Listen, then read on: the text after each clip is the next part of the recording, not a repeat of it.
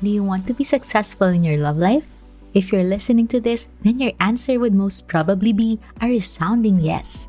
So, how is it that some people are successful in their love life while others seem to be struggling in it? That's what Love University is here for. Because as Jack Canfield wrote, success leaves clues. Here we will find those clues to a happy and peaceful relationship from the people who possess them. Follow this podcast to learn from our relationship mentors one lesson at a time.